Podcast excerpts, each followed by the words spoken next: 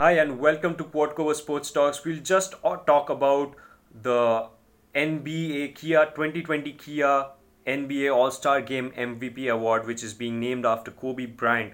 Uh, that's the honor which the NBA fraternity is giving back to Kobe Bryant for his uh, untimely and unfortunate death, along with uh, his daughter and also uh, the seven other people who died in the air uh, helicopter crash on 26th of January. So let's talk about Kobe Bryant for a while. Kobe Bryant made his debut uh, at the age of 19 in 1998, uh, youngest ever player to play the NBA All Star game.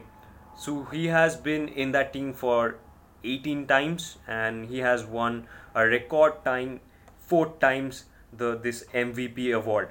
Uh, the only other player who has won four times is Bob Pettit from the Naismith Basketball Memorial Hall of Famer. Uh, he's uh, one of the greatest. Uh, he's in uh, Kobe Bryant uh, has won these four awards in 2002, 2007, 2009, which was co-winner, uh, where the co-winner was Shaquille O'Neal, and 2011. So that's a great legacy he has left behind, and NBA has done a great job by uh, dedicating this award in the name of Kobe Bryant. So I hope everyone is going to watch it. This is going to be played at in Chicago. That is on 16th of February. That is tomorrow. That's a Sunday. Uh, there in India, that's going to be a Monday.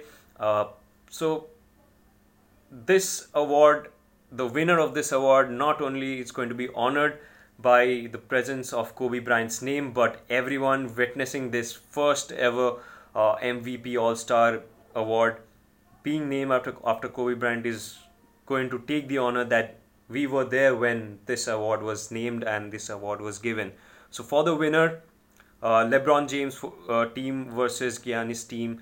Uh, Giannis team is going to go head to head against each other. Twelve of the greatest uh, on both sides, and the procedure of this uh, of determining this MVP award uh, is going to be 25% of NBA officials, uh, votes from the NBA officials, and 75% of the media personnel present there. They're going to vote for the MVP. This has been one of the greatest steps by NBA till now, and uh, his 20 years of service at LA Lakers and to this NBA fraternity has been outstanding. I don't need to say anything else about uh, the legacy of Kobe Bryant and how much we miss him. Uh, so this is a great way to honor him, his family, and his definitely his wife and daughter, uh, who who suffered the most. They lost a sister, they lost a husband, they lost a father.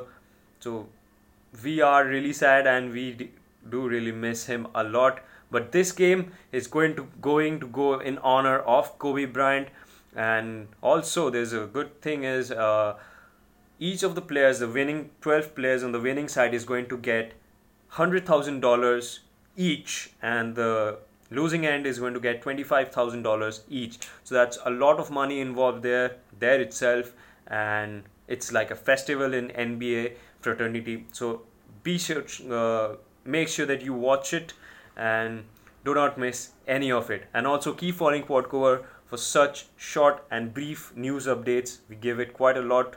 And uh, keep supporting us by sharing uh, commenting on what are the things you want us to cover more. And we'll definitely do that. And subscribe and share this with all your basketball friends